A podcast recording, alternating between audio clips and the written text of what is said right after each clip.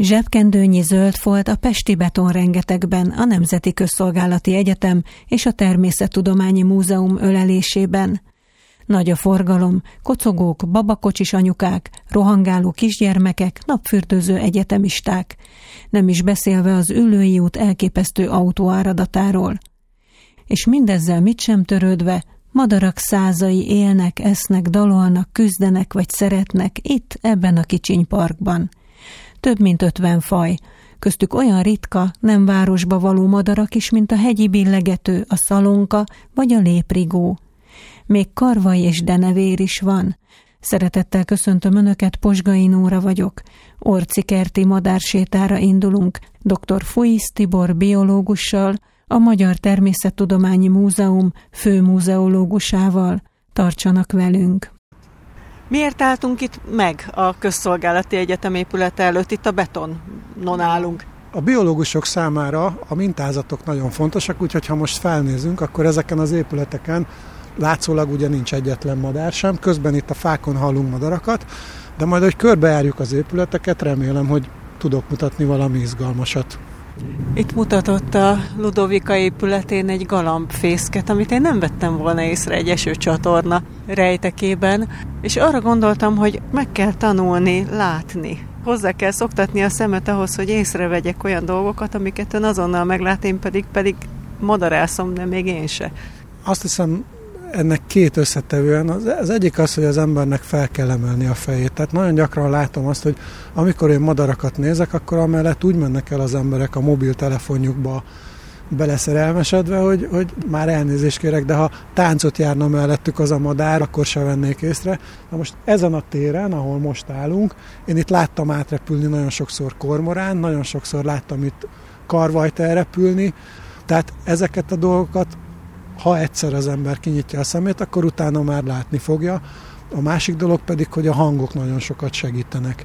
Úgyhogy ha ezt a kettőt valaki akár egy madártáborba, akár egy madársétán elkezdi figyelni, akkor utána szerintem már idézőjelben megmérgezzük ezzel, és rá fog állni a szeme meg a füle.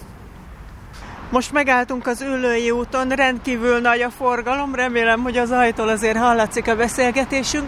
Mit kell itt látom, ha fölnézek az épületre? Hát én városi galambnak nézném, mi ez? Ez egy parlagi galamb. A parlagi galamb az a szirti galamb elvadult változat, amit mindenhol látunk a városba, de ma reggel, amikor körbeszaladtam itt a parkba, akkor ezen az épület részen hét darab parlagi galamb volt, és a másik épületen is a keleti oldalon. Tehát itt már is látjuk azt, hogy bár ezek a madarak egy városi környezetben vannak, ahol melegebb a mikroklíma, ennek ellenére azokat a helyeket választják az épületen, ahol hamarabb felmelegedik az idő. Tehát gyakorlatilag az energiaháztartásukat így egy alacsonyabb táplálékbevitel mellett is fent tudják tartani. Tehát amikor a gyerekekkel körbesétálunk, már is ezeket az optimalizációs módszereket meg tudjuk mutatni. Ami még itt izgalmas, hogy három évvel ezelőtt megjelentek a fenyőrigók ebben a kertben. A fenyőrigó, ahogy a nevében is benne van, a fenyveseknek a költőmadara, de itt az Orczy-kertben a város közepén elkezdtek költeni. Évente hét-nyolc fészekalljat megtalálunk. Szeretik, hogyha egy ilyen laza telepes, egymáshoz közeli módon költenek, és gyakran látom, hogy akár dolmányos varjút, szarkát közösen összefogva elkergetnek.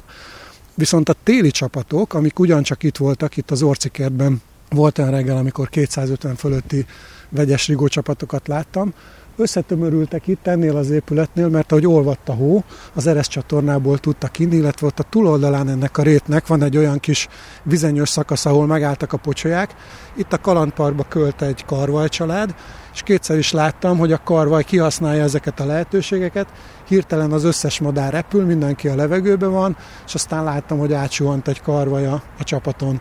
Szajkó nincs, ő is szokta Szajkó fosztogatni is a fészkeket. Reggel, ma reggel láttam szajkót, és korábban itt van egy fa, amit kivágtak, abba költött egy csókapár. Az például izgalmas volt, hogy ők nem csak természetes anyagokkal bélelték a fészküket, hanem hoztak papír zsebkendő darabokat, és valamiért ez nem tetszett nekik, úgyhogy másnap, amikor újra kijöttem és megnéztem őket, akkor mintha hóesés, így szépen dobálták ki a papír zsebkendő darabokat. Annak ellenére, hogy a nyolcadik kerületben vagyunk, körülbelül ötven madárfajt láttam már ezen a területen, és vörösvércse és a karvaj az rendszeresen előfordul ezen a helyen. Nyilván mind az ötven fajt nem tudjuk felsorolni, de egy-két ritkábbat mondjon. A léprigón én meglepődtem, még sosem láttam, és rajta van a listámon, hogy nagyon szeretném. Ezen kívül mi minden van még itt?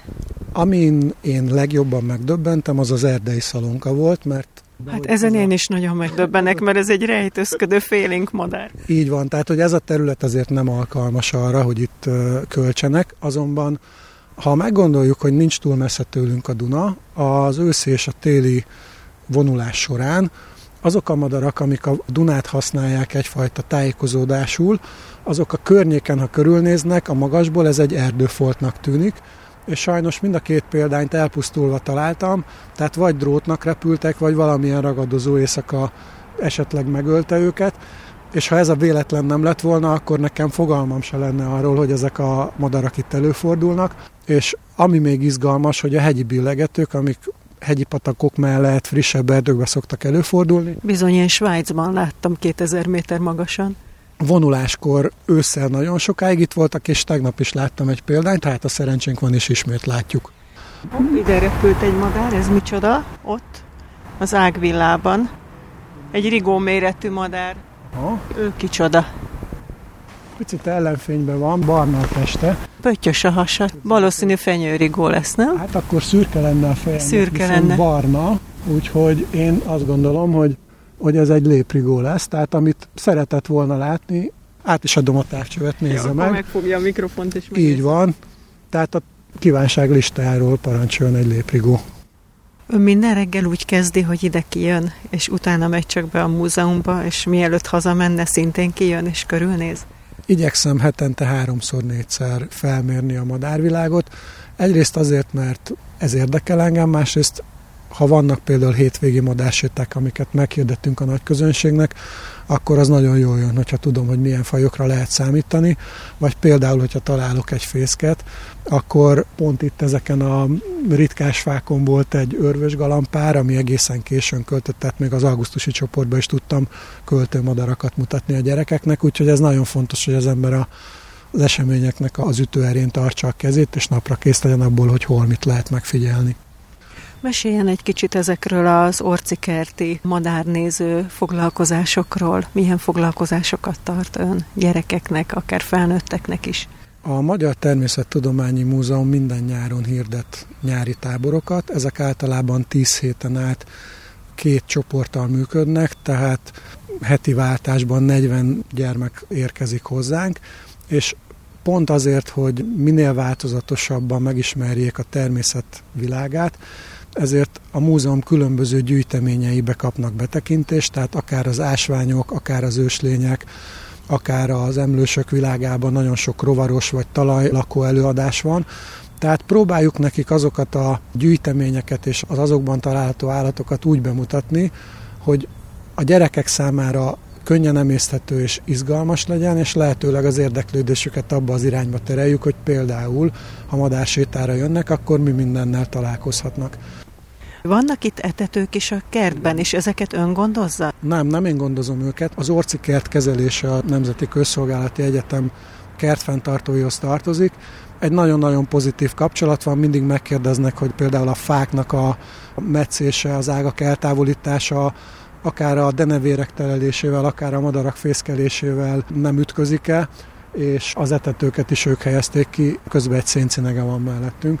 Denevér is van itt a kertben? Igen, ha jól emlékszem, korai rőt denevéreket láttunk itt, illetve nagyjából ez az az időszak, amikor már elkezdenek repülni. Tavaly volt egy olyan nagyon izgalmas élmény, hogy február végén kijöttem ide, és figyeltem a tó fölött a denevéreket, egy tompa puffanás hallatszott, felnéztem, és egy karval elkapott egy denevért, és oda a kalandparkba bevitte, és ott fogyasztotta el, ahol egyébként pár hete e, sikerült lefényképeznem egy fakopáncs repül közben. Jellemző hullámzó repülése van. Tehát, hogy a denevérek is igen itt a, a tó körül bukkannak fel. Úgyhogy az ötven fajból talán ezek a legizgalmasabbak, de például kormorán, vagy ha úgy tetszik, nagy károkatona gyakran jön ide táplálkozni. Volt egy év, amikor rendszeresen jött egy szürkegémerre, a picitóra és a halakat fogyasztotta. Talán számomra ezek voltak a legizgalmasabbak. A fenyőrigók mellett, ami egy, egy ornitológiai szenzáció, hogy a városba költenek. Közben egy zöld küllőt hallunk, Na, itt van egy kis rönkodó, egy nagyon kicsi lukkal, nyírfa, rönkbe vájt, mesterségesen kihelyezett odú. Kék cinkének talán, mert nagyon kicsi a luk. A röpnyílás méret alapján ez, ez cinege odú. Ha egy pár lépést teszünk, talán éppen ebben az irányban, akkor mutatok önnek valamit, amiről kíváncsi lennék, hogy mi a véleménye. Nézze meg ezt a fát. Ez egy idős tölgyfa. Van egy óriási luk benne, és tele van pakolva gesztenyével. Olyan köldök magasságban van ez a huszonöt centi hosszú luk. Említettem, hogy az en ká vel nagyon jól kapcsolódtunk a Nemzeti Közszolgálati Egyetemmel, és mondták, hogy valami sziszeg ebben a fában. Talán nem tudja minden hallgató, hogy a récefélek között vannak olyanok, amelyek odukban is költenek. Itt egy nagyon izmos tőkés réce csapat költ a tavon, és az egyik pár az itt költött ebben az oduban. Tehát amikor a gyerekekkel jártunk körbe, akkor meg tudtam nekik mutatni a benne levő tollakat, meg a tojáséjakat. Nagyon gyakran előfordul az, hogy tőkés récék épületek tetején vagy ilyen helyeken költenek, de vannak olyan récek, amik kimondottan csak faodukban költenek, úgyhogy gyakran előfordul, hogy tavasszal, amikor az ember körbesétál, akkor olyan nagyon hihetetlen helyeken egy fa tetején áldogál két tőkés réce, akkor esetleg gyanakodni lehet, hogy egy oduban próbálnak fészkelni.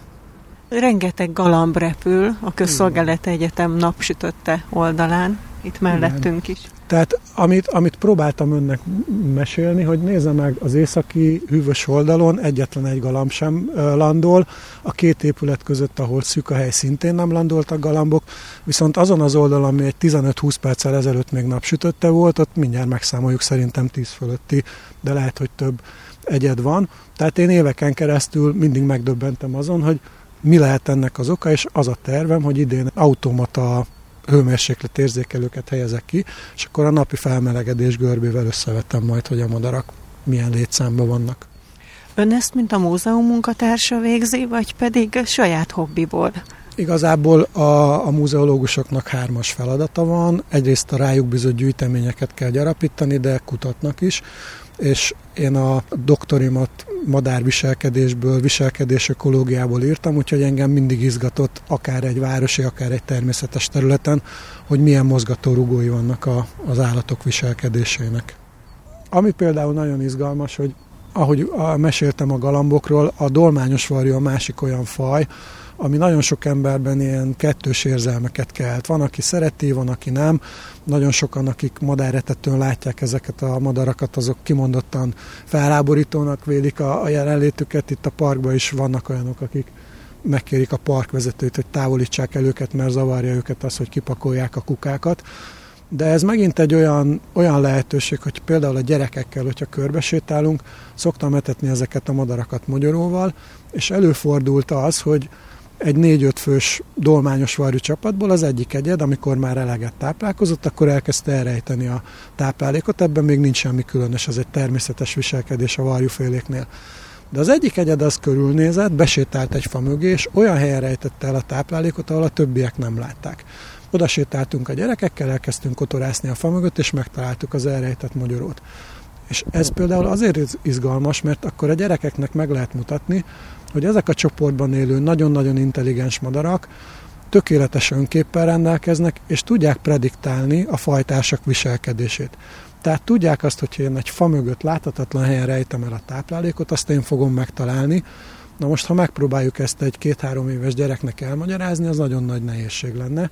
Tehát nyugodtan ki tudjuk jelenteni, hogy ezeknek a madaraknak azok a szellemi képességek, amik az ő túlélésükhez kapcsolódnak, egy négy-öt éves gyereknek a szellemi színvonalát nagyjából eléri.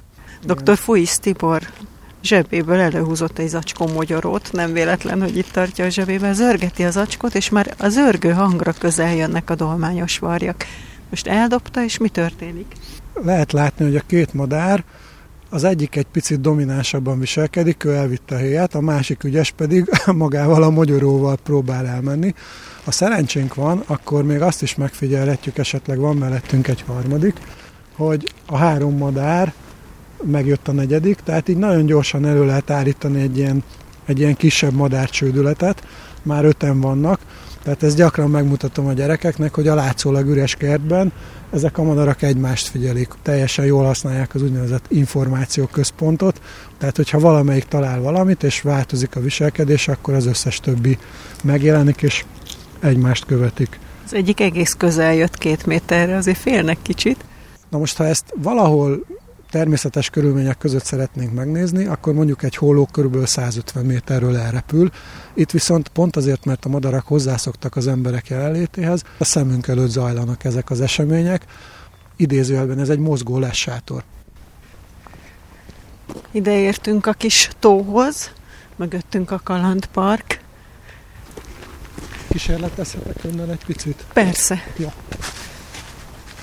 Akkor kihívok önt egy versenyre, jó?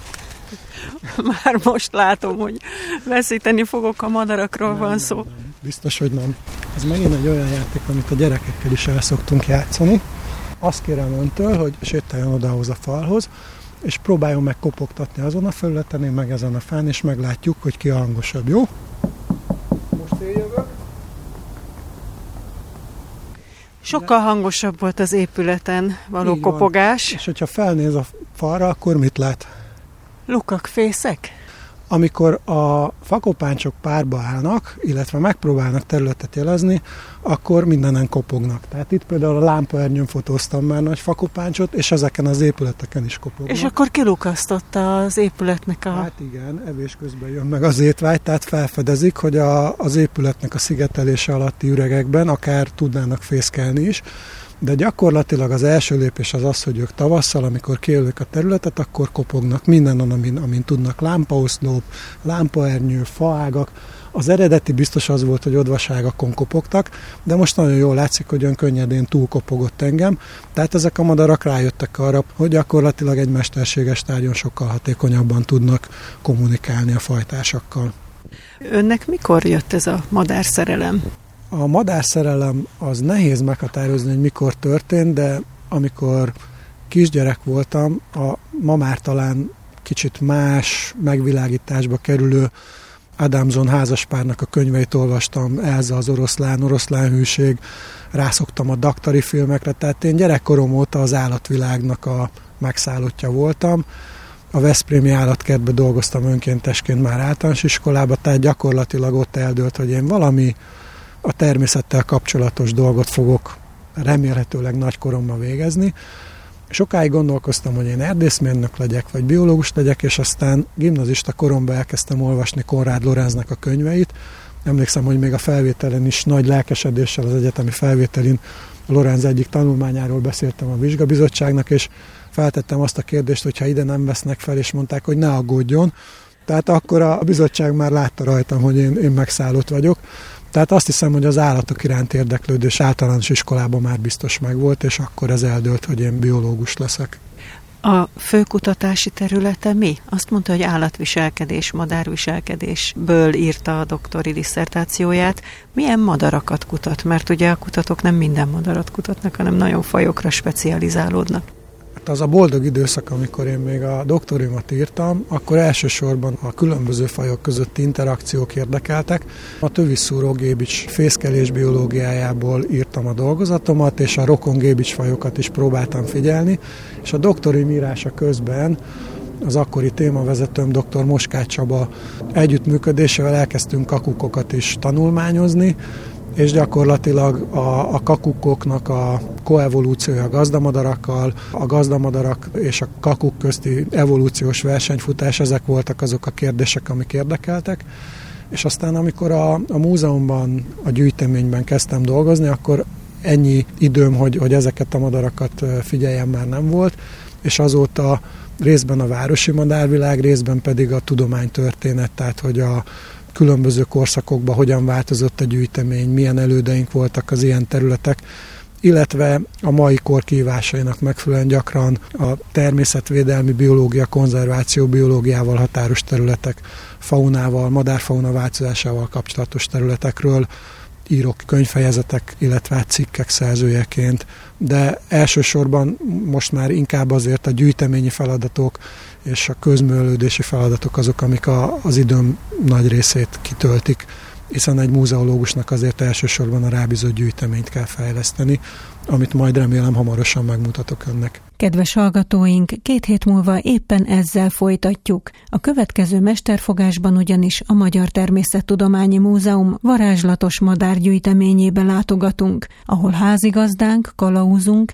ismét doktor Fuisz Tibor biológus, főmúzeológus lesz, a madárgyűjtemény vezetője.